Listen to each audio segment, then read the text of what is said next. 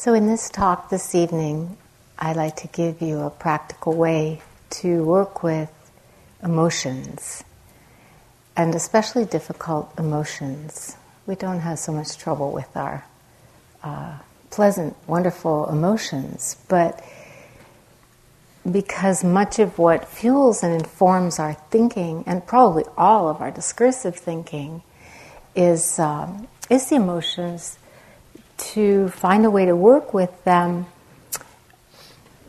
it can give us a more mindful relationship to thought as well as to strong energies in the body. The longing to be rid of difficult emotions is universal and the stuff of great art the world over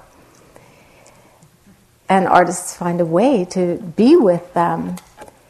This is from Shakespeare, from Macbeth. And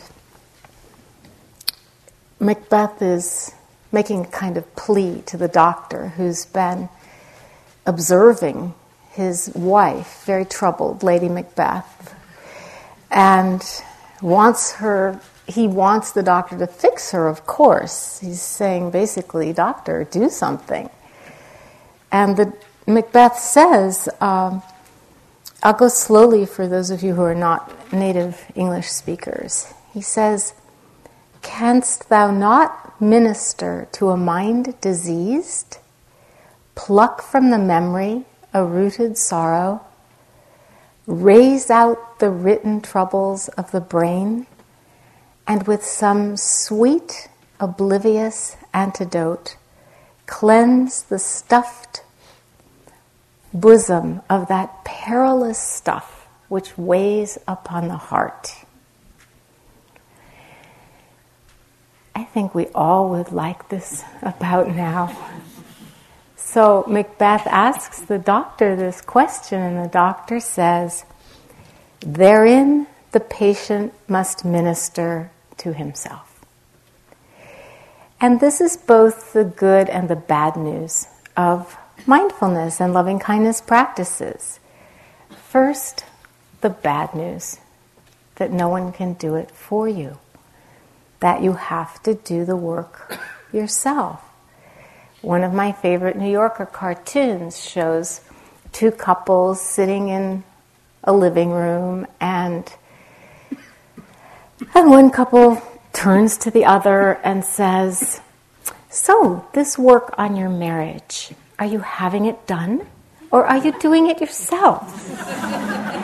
you know, this is something we really wish for.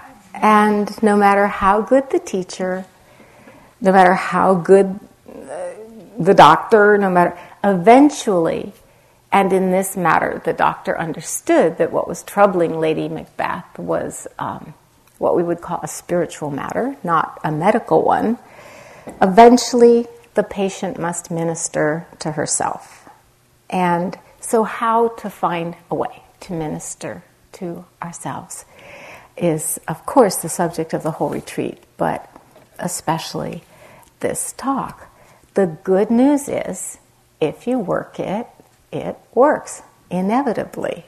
And the work we do here in retreat to strengthen, to clarify, to release the self from suffering, to free the heart from our demons and whatever holds us back, from full on life and love. That's what we want to do. We want to use whatever will enlarge our capacity to be fully present. And to be intimately present with the 10,000 joys, the 10,000 sorrows, the intensity of our human life, the experience of being born, the experience of dying. What is the one thing we can say about all relationships? You can say it all relationships. They will end just as we do. And one of the things that definitely hinders our ability to stay with and stay present is fear, our inability to tolerate the rawness of strong emotion. And we need practices to help us connect with this aspect of our humanity. Um, practices that can help us get intimately acquainted and familiarized and uh, and open our minds and hearts to the way things are, so that we can carry on and grow into the fullness of our humanity. This is from, um, quoted from a book called The Many Faces of Grief. On our farm, we have a row of maple trees that illustrate a mysterious process. Many years ago, these trees were used as fence posts for the stringing of barbed wire around the pasture. Now, 50 or 60 years later, it's possible to look at those trees and observe the way the life process shows itself in adaptation. In some places, the trees fought against the barbed wire as a hostile agent. And here the trees have long and ugly scars that deface the bark and inner structure of the trees. In other places, the barbed wire has been accepted and incorporated into the life of the tree. Where this happened, the barbed wire left no mark on the tree, and all that shows is the wire entering on one side and exiting at the other. It's natural to wonder what makes the difference in the quality of a tree's response to injury. What was there in some trees that made them injure themselves by fighting against injury? What made it possible for other trees to be able to incorporate the injuring object and become master of the barbed wire rather than its victim?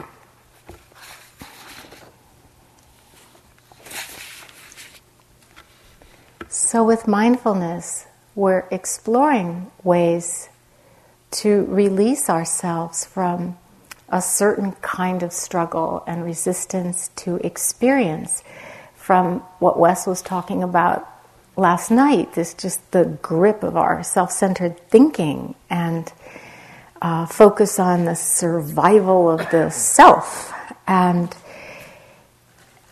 how to locate ourselves in a natural process mysterious natural process of of adaptation, of physical and mental evolution. Mindfulness evolves through these four foundations that we've been studying together um, through the body, feelings, the mental states that you've been with today, and the wisdom that comes to understand how, how it all fits together and works um, in us, the evolution of our own nature from mitochondria, single celled organisms, to us. And in this study, we see how the personal and impersonal processes are, are really connected. And that's what I want to show you just how the particular experience, and it doesn't matter how crazy, how stuck, how unpleasant, but the particular experience um, of your emotional life can connect you to a vast field of awareness, this universal life of all worlds. And the four steps that can help do this, we use the acronym RAIN. R A I N. The R stands for recognizing the A stands for allowing or accepting. The I is investigate, but I actually use intimate or intimacy for the I. And the N is this non identification with experience, not making it a story about who we are, but instead understanding its nature.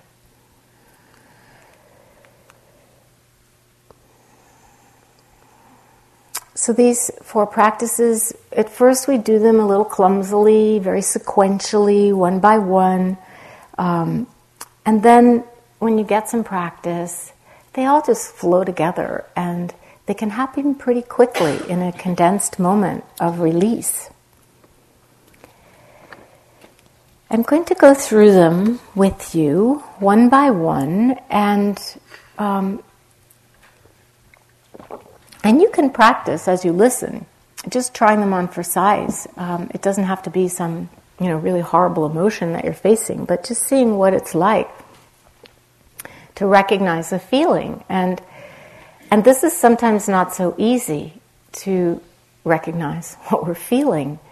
Often our feelings are hidden under repetitive thought loops that are kind of they're our mind's way of protecting or defending against feeling that might seem hard to bear, but actually it's more painful to be caught in the looping, obsessive, repetitive thinking than to simply take a breath and let that attention drop down and sense what the feeling is under them.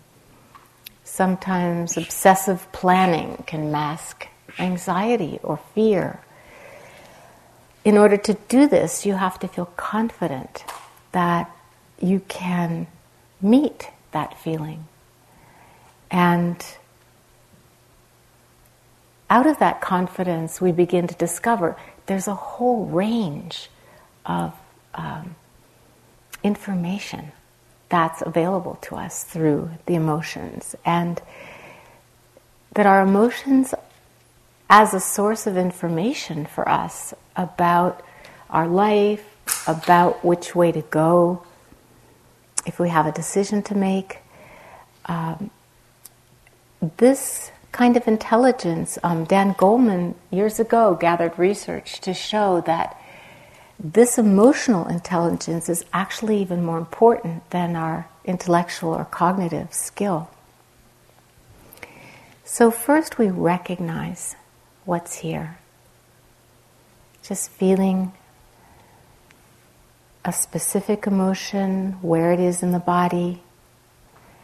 And if it's hard to identify actually what's being felt, we can always recognize the flavor of an experience, whether it's pleasant, whether it's unpleasant, or just neither. We can, we can always sense that. Now, seeing or recognizing isn't, it's not enough in itself to change anything. And often it's frustrating because we can see, we can see things so clearly, but it doesn't seem to change anything to see them. But it's the absolutely necessary first step. If we aren't aware, if it's outside of awareness, there's really nothing that we can do. So, this first step of noticing what it is, if it's, um,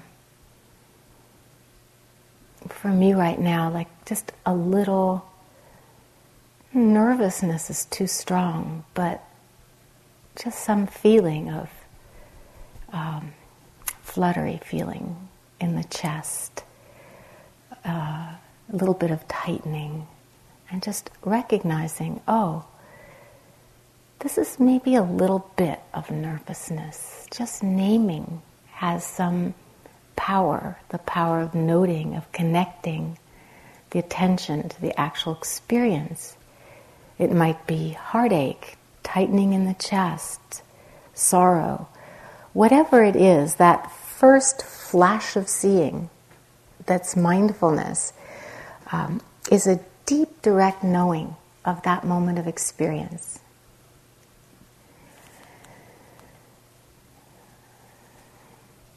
In the seeing, there is only what is seen, said the Buddha when he was teaching Bahiya, who was desperate to receive teachings. And the Buddha was actually on alms round when Bahiya asked for teachings about what is this? What is life about? What is the nature of it all? What is it? Please teach me. And the Buddha said, No, you know, I'm really um, on alms round right now.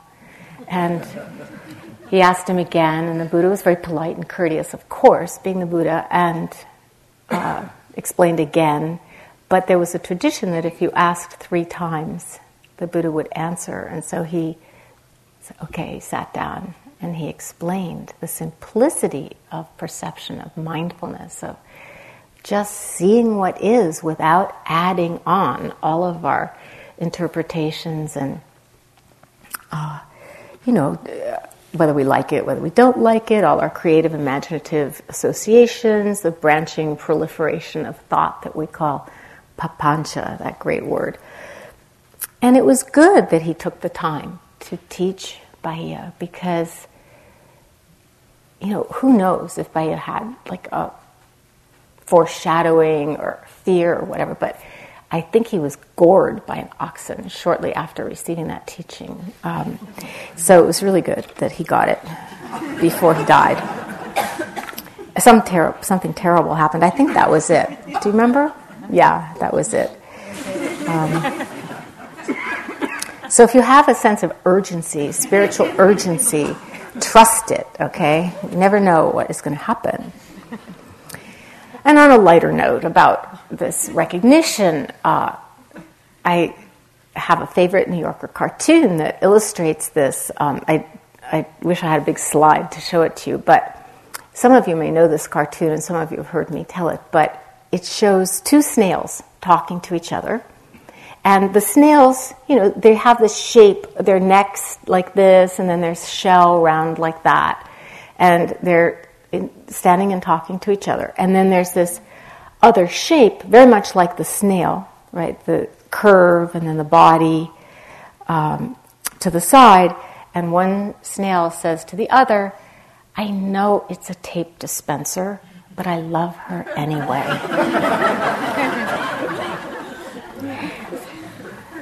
So sometimes seeing, it doesn't really fix anything, but at least we see.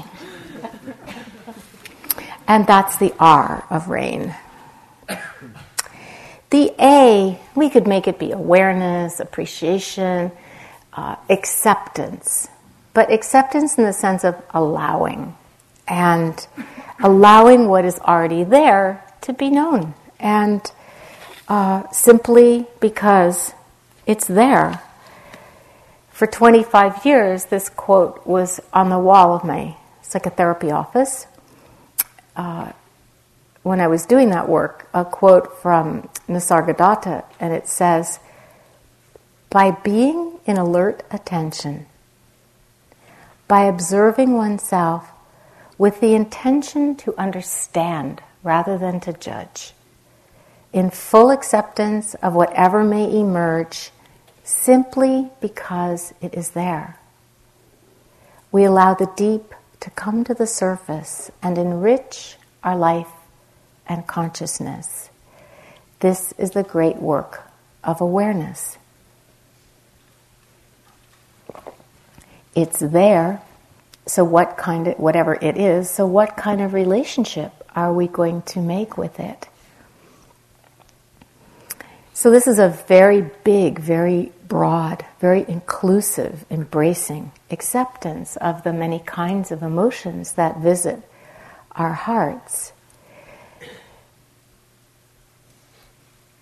We allow ourselves to, if not welcome or embrace what's arising in each moment, at least to let it be, to not struggle to let it be, not in a passive way, but it's it's actually very active because it's a choice to that instead of living in the shadow of should be or shouldn't be this way or the um, more different, better kind of experience we'd like to be having.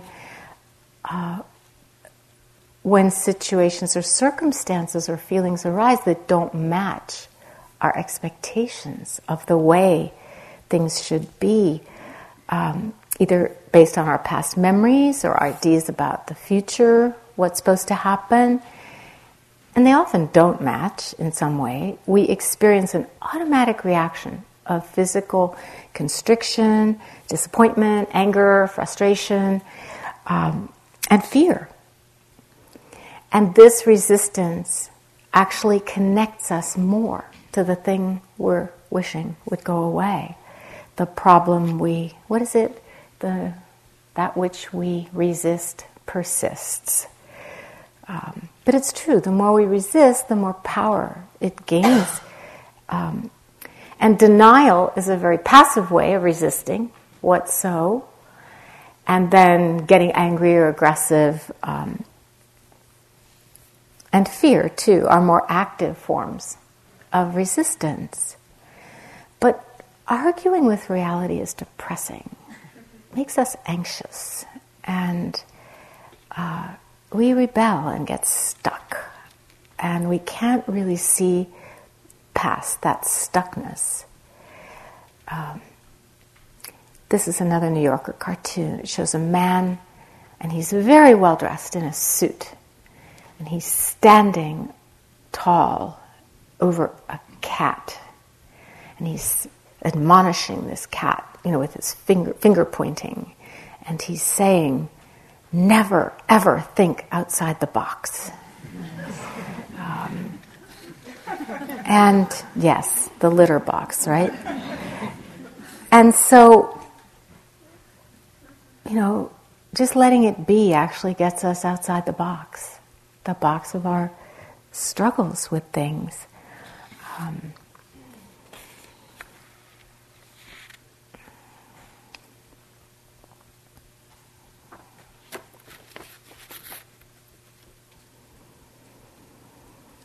I just moved things around, so hold on a minute.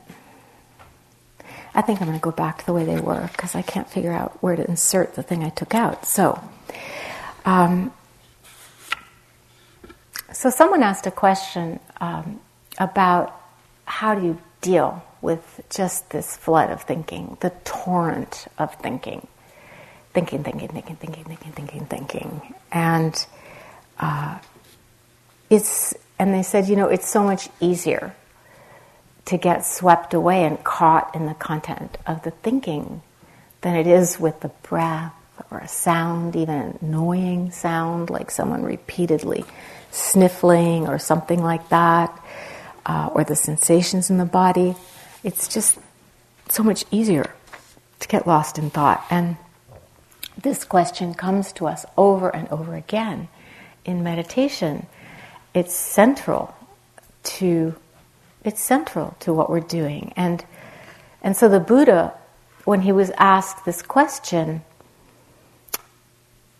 he was asked, How Dear sir, I love that. How, dear sir, did you cross the flood? And the Buddha said, By not halting, friend, and by not straining, I crossed the flood. And aren't you glad the questioner doesn't leave it at that? He says, But how is it, dear sir, that by not halting and by not straining you crossed the flood? When I came to a standstill, friend, then I sank. But when I struggled, then I got swept away. It's in this way, friend, that by not halting and by not straining, I crossed the flood. So he's describing that middle way of wise effort. He's describing that equipoise uh, and balance of equanimity. He's describing knowing the wise distance to be from our suffering. You know, if we get too close, we just drown in it. But if we back off too far, we've abandoned ourselves. And it's exhausting.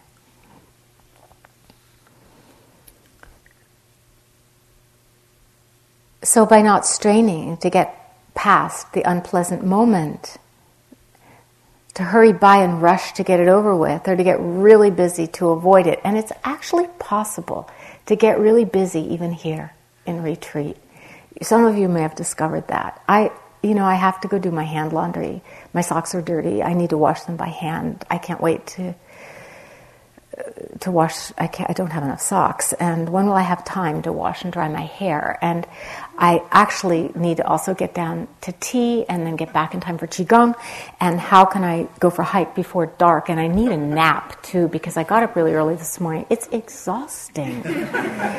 and so to not halt and not strain, to just be present, to make the effort to not linger or worry or hurry it's the kindness of a whole different stance. Um, it's a way of, a whole different way of being with our strong feelings, recognizing what's happening, and paying attention with this attitude of allowing, of accepting, of non judging, and of kindly interest too.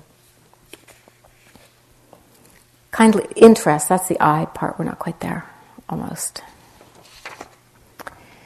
This is from The Flight by Theodore Roethke um, in The Lost Son. He says, At Woodline, at Woodlawn, at Woodlawn, I heard the dead cry. I was lulled by the slamming of iron, a slow drip over stones, toads brooding wells. All the leaves stuck out their tongues. I shook the softening chalk of my bones, saying, Snail, snail, glister me forward, bird, soft sigh me home, worm, be with me, this is my hard time. This is my hard time. He recognizes and accepts it. Once I was visiting, this was probably almost 40 years ago, I was looking for, she's one of the first women, maybe the first woman to receive transmission in Zen, um, Kennett Roshi, and I wanted so much to meet her. And I went to the house where she was staying, and I was told that she was resting and I should wait in the kitchen. And so I sat in the kitchen and I waited and I waited. And of course, you know, I looked around. At first I was meditating, but then it got really long, so I looked around the kitchen. And over the doorway, there was a calligraphy that said, Acceptance is the gateless gate. And I waited some more, did a little more zazen. An hour passed, hour and a half passed. I had a long time to stare at that calligraphy and reflect on it. Gateless gate. It's invisible. You can't see it. And yet, you can feel it when you cross that threshold. You can feel yourself drop into. It's just a movement or shift in the mind and heart. It's subtle but unmistakable, and that difference can be the difference between heaven and hell, uh, between peacefulness and agitation, um, between fear and disappointment and a freer, more fulfilled life. So, this gateless gate of acceptance or allowing is the threshold we have to cross to live a true and authentic life. They never came and got me.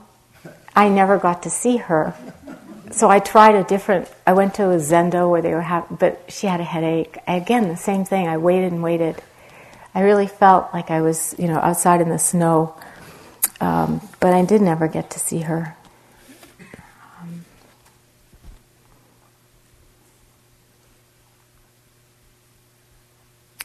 The I, the intimacy, something so intimate too about that poem, Worm, Be With Me. This is my hard time. Um, this is from Rilke. He says, I love the dark hours of my being in which my senses drop into the deep. I've found in them, as in old letters, my private life that has already lived through and become wide and powerful now, like legends. Then I know that there's room in me for a second huge and timeless life. So when he can really drop in to his depth, the depth of his being. And he, he says the dark hours of his being. Uh, when he allows himself to do that, he discovers his connection to something much bigger.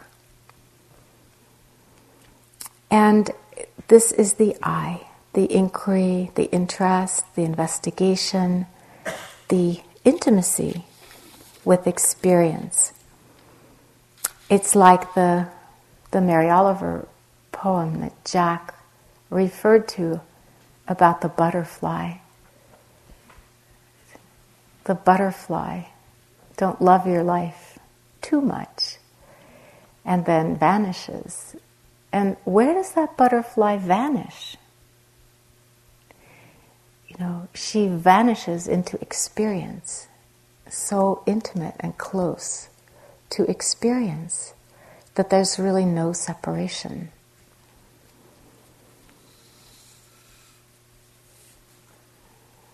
And once we understand, I mean, it's hard to do, but at least we understand this direction of not straining, not halting, not sinking, not rushing, finding that middle way, finding that place of balance, even if it's a really slippery place, you know, like walking on an ice ridge.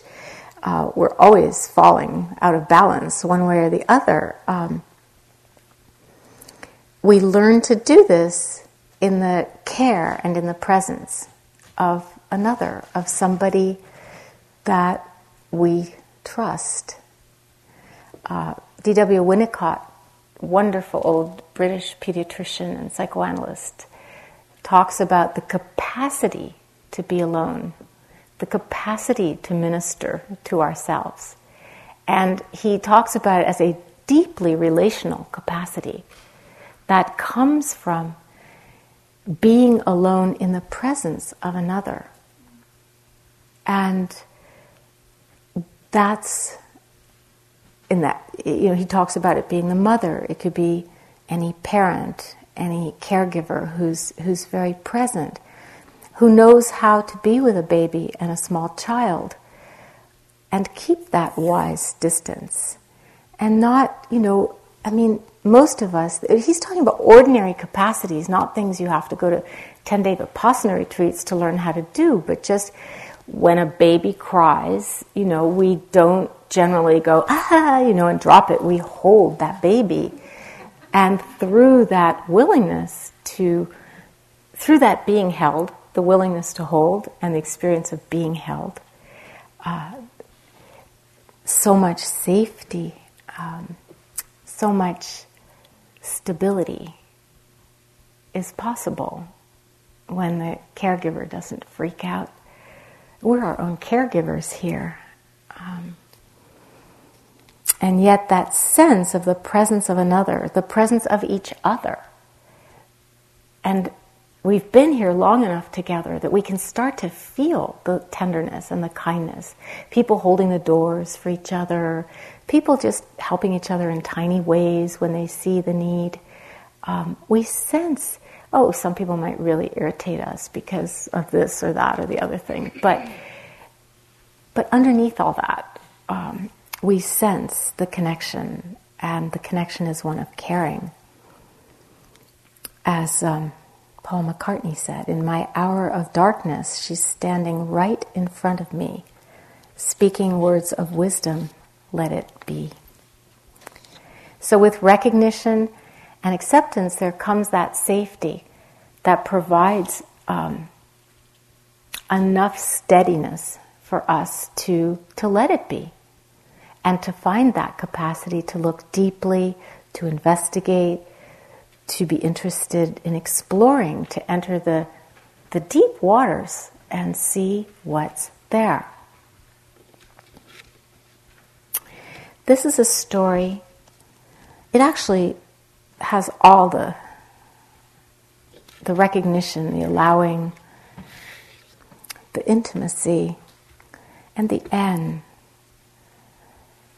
which we'll come to. This is a story about Alice Walker. How she was able to transform a powerful experience of shame and self hatred. And um, she tells this story in, I think it's called In My Mother's Garden, the book. Um, I can't exactly remember, but I'll find it. She tells of a time when she was um, she was eight years old and she was a tomboy and she was playing and her brother um, she got hit in the eye with a pellet from her brother's BB gun and um, when they took her to a doctor they actually waited a whole week before taking her to the doctor and um, he you know, of course, he kind of chastised them for waiting so long, and it it scared it scared Alice a lot because he said, "Oh, eyes are sympathetic. If one eye is blind, the other will probably become blind too." So right away, she was terrified. But then, in addition to that, there was a scar on her eye that was just this big glob of white on her eye, and she writes of herself at that time as an eight year old. She said, Now when I stare at people, which I used to love to do, they'll stare back, not at the cute little girl, but at her scar. For six years, I do not stare at anyone because I do not raise my head. She starts doing really poorly in school for the first time. She has nightmares about suicide. She becomes scared to go to school, and her classmates starting to fight with her. And she talks about how by the time she was 12, she was burying herself in books. Um, as a way of keeping others from seeing her eye, because the white uh, cataract was still so visible. And she hated her eye, and she despised her eye. And she railed against it. At 14, she got to visit her favorite brother, Bill, and his wife in Boston, and they understood her shame. And they understood and took her to a doctor who uh, was able to remove the scar tissue. And uh, what remained was a small bluish kind of crater um, in her eye.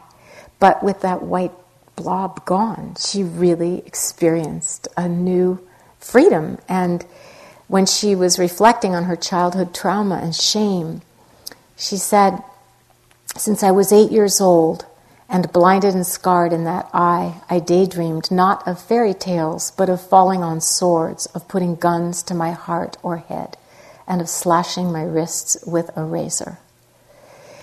But then she says, from this period, she started to really observe and be patient. Um, she didn't feel like a little girl anymore. She felt old before her time. And because she felt she was unpleasant to look at and she was so ashamed, she retreated into writing stories and poems. And then later, she tells this story. She says, I'm 27. My baby daughter is almost three. And since her birth, I've worried about her discovering that her mother's eyes are different from other people's. Will she be embarrassed? I wonder what will she say? Every day she watches a television program called Big Blue Marble. It begins with a picture of Earth as it appears from the moon, bluish, a little battered looking, but full of light with whitish clouds swirling around it. One day, when I'm putting Rebecca down for her nap, she suddenly focuses on my eye. Something inside me cringes, getting ready to protect myself. All children are cruel about physical differences. I know from experience that they don't always mean to be, but I assume Rebecca will be cruel.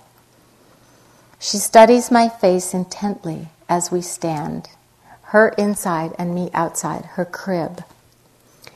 She holds my face maternally between her dimpled little hands. Then, looking very serious, she says, as if it could possibly have slipped my attention, Mommy, there's a world in your eye.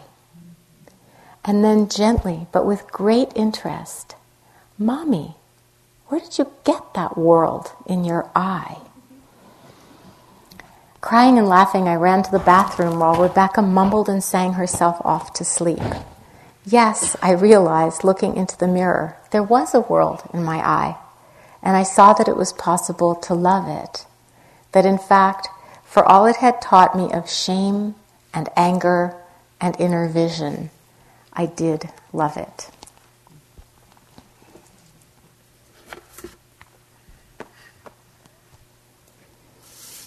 So, in connecting with this very particular experience, there's a connection with something universal, a connection with love. One yogi from a past retreat was practicing metta for a whole month and discovered that she could dissolve all her difficult feelings into loving kindness. And she was overjoyed, and she imagined that from this day on, metta would fill her heart and she'd never be reactive again. She was overjoyed, really, just, it was so powerful, it felt so real. And she'd be sitting in the dining hall, her heart just filled with metta, overflowing, just radiating it to everybody in the dining hall. And then she described what happened when she saw somebody take an extra cookie. and the sign said, one each, please. Suddenly, flooded with judgment, and to her dismay, you know, this just fall from the grace of metta to the hell of judgment. The Buddha taught there is profound peace in letting things be. And sitting there in the dining hall, awash with disappointment and despair, her metta kicked in. And just as suddenly, she found that she could simply hold both of these experiences in her heart. She found that middle way that Jack was talking about this morning, midway between happiness and dismay, just sitting there, right in the middle of the experience, and letting them peacefully be. And they could actually peacefully coexist in the same heart the unique stream of her personal story about her goodness or badness, uh, that river of her particular suffering that we can all identify with, joined the wider river of all human life. And this is how it is to be a human being. This is how it is. This is the N it's natural. This is our nature. With mindfulness, there can be a kind of open reflection on the personal and the universal at the same time. How does life or the Dharma unfold in me, as me? This is life in the form of you. How does my heart and mind understand things? How does yours? How does your presence and awareness allow you to stay with experience? To use your mind to tune into the body and to see how an emotion can be felt in bodily sensations, how it generates thoughts, and, and how thoughts generate emotions. Um,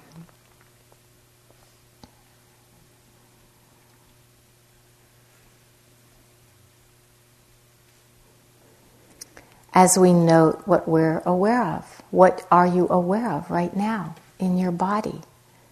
Contraction, ease, boredom, interest, sleepiness, aliveness, brightness. Noting all this and how it's changing for you. And then staying with the shift and noticing the new feeling that comes. And then noticing the doubt impermanence is really good news at such moments. And then just softening into the whole experience, understanding that the content of any experience, of this experience, it's our awakening when we're present with it. It is our awakening. And when we can be with it this way, with some mindful awareness, it's so soothing what Sylvia calls the startled heart.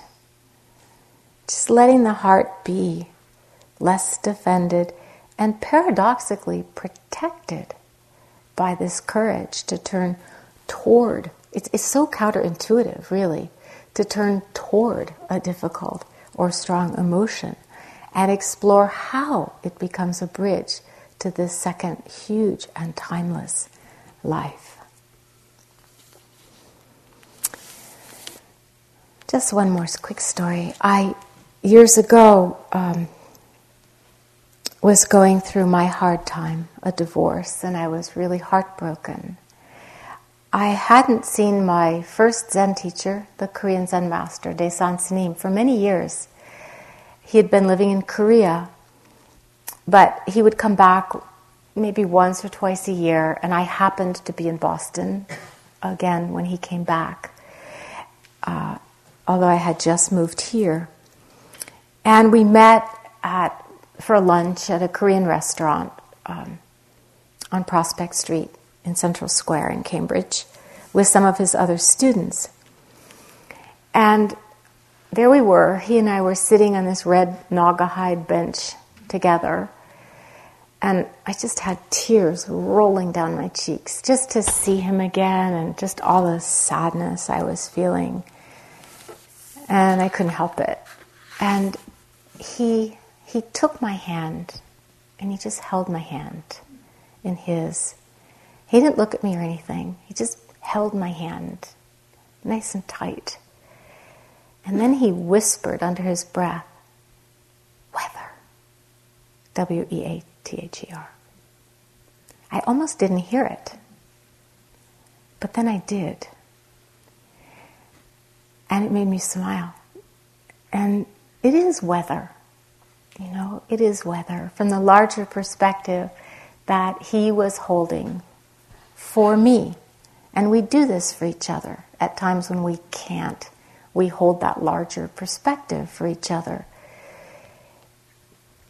It is impersonal from that perspective. The waves of emotion are just that, like the rain breezing through, blowing through. And what a relief to see it that way. Such a relief. And you know, if he hadn't been holding my hand and being really connected and loving in that way, if he had just said, Oh, weather. It would have been such a different experience. You know, very dismissive and but the two together, the personal connection, and then the bridge into the vast impersonal truth.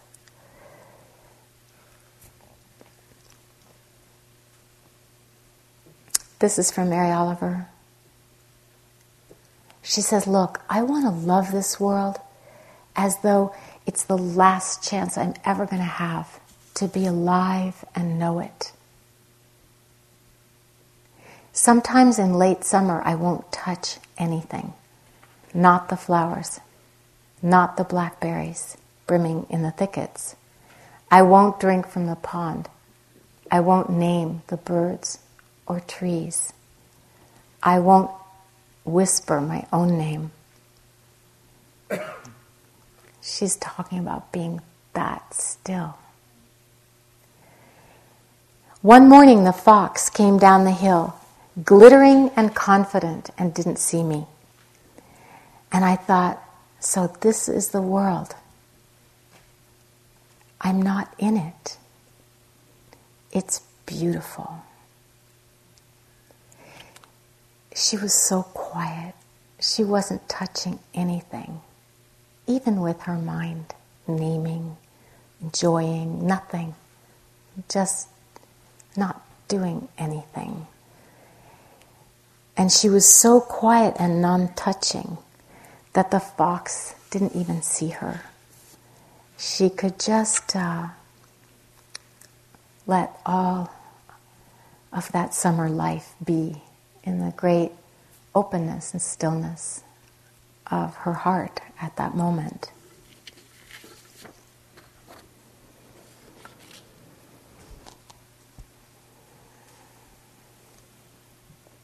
When we practice these steps of rain, recognizing, allowing, or accepting, which is in some ways the hardest. If you've got those first two, you're really good to go.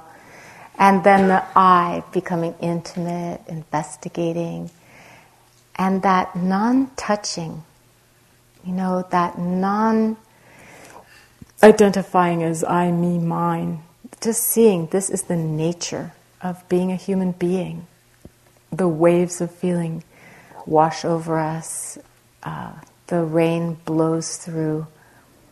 It's like weather when we can break the chain of just automatic, mindless projections and stories that create that sense of separation and just sense how the world exists for us when we're attentive and open and can let it be as it is. This is nature. There's no need to make it I, me, or mine. And then the process begins again with emotions that arise in relation to whatever is being revealed to us, to what we're seeing, and then slowly, slowly we begin to see this is the process, and this is the gift of a longer retreat. You get to see these cycles and see how the process um, is just an unending process of life, something being born, again, appearing. And it gives way to something else. And then that something else changes and passes away, doesn't it? And then something else is born. And this process is both intimately personal and hugely impersonal. And we don't have to identify with either the personal or the emptiness side of things. It's just what's true. So when we're not afraid to enter this stream of experience fully with our whole heart and mind, our loving awareness and cross over to the other shore.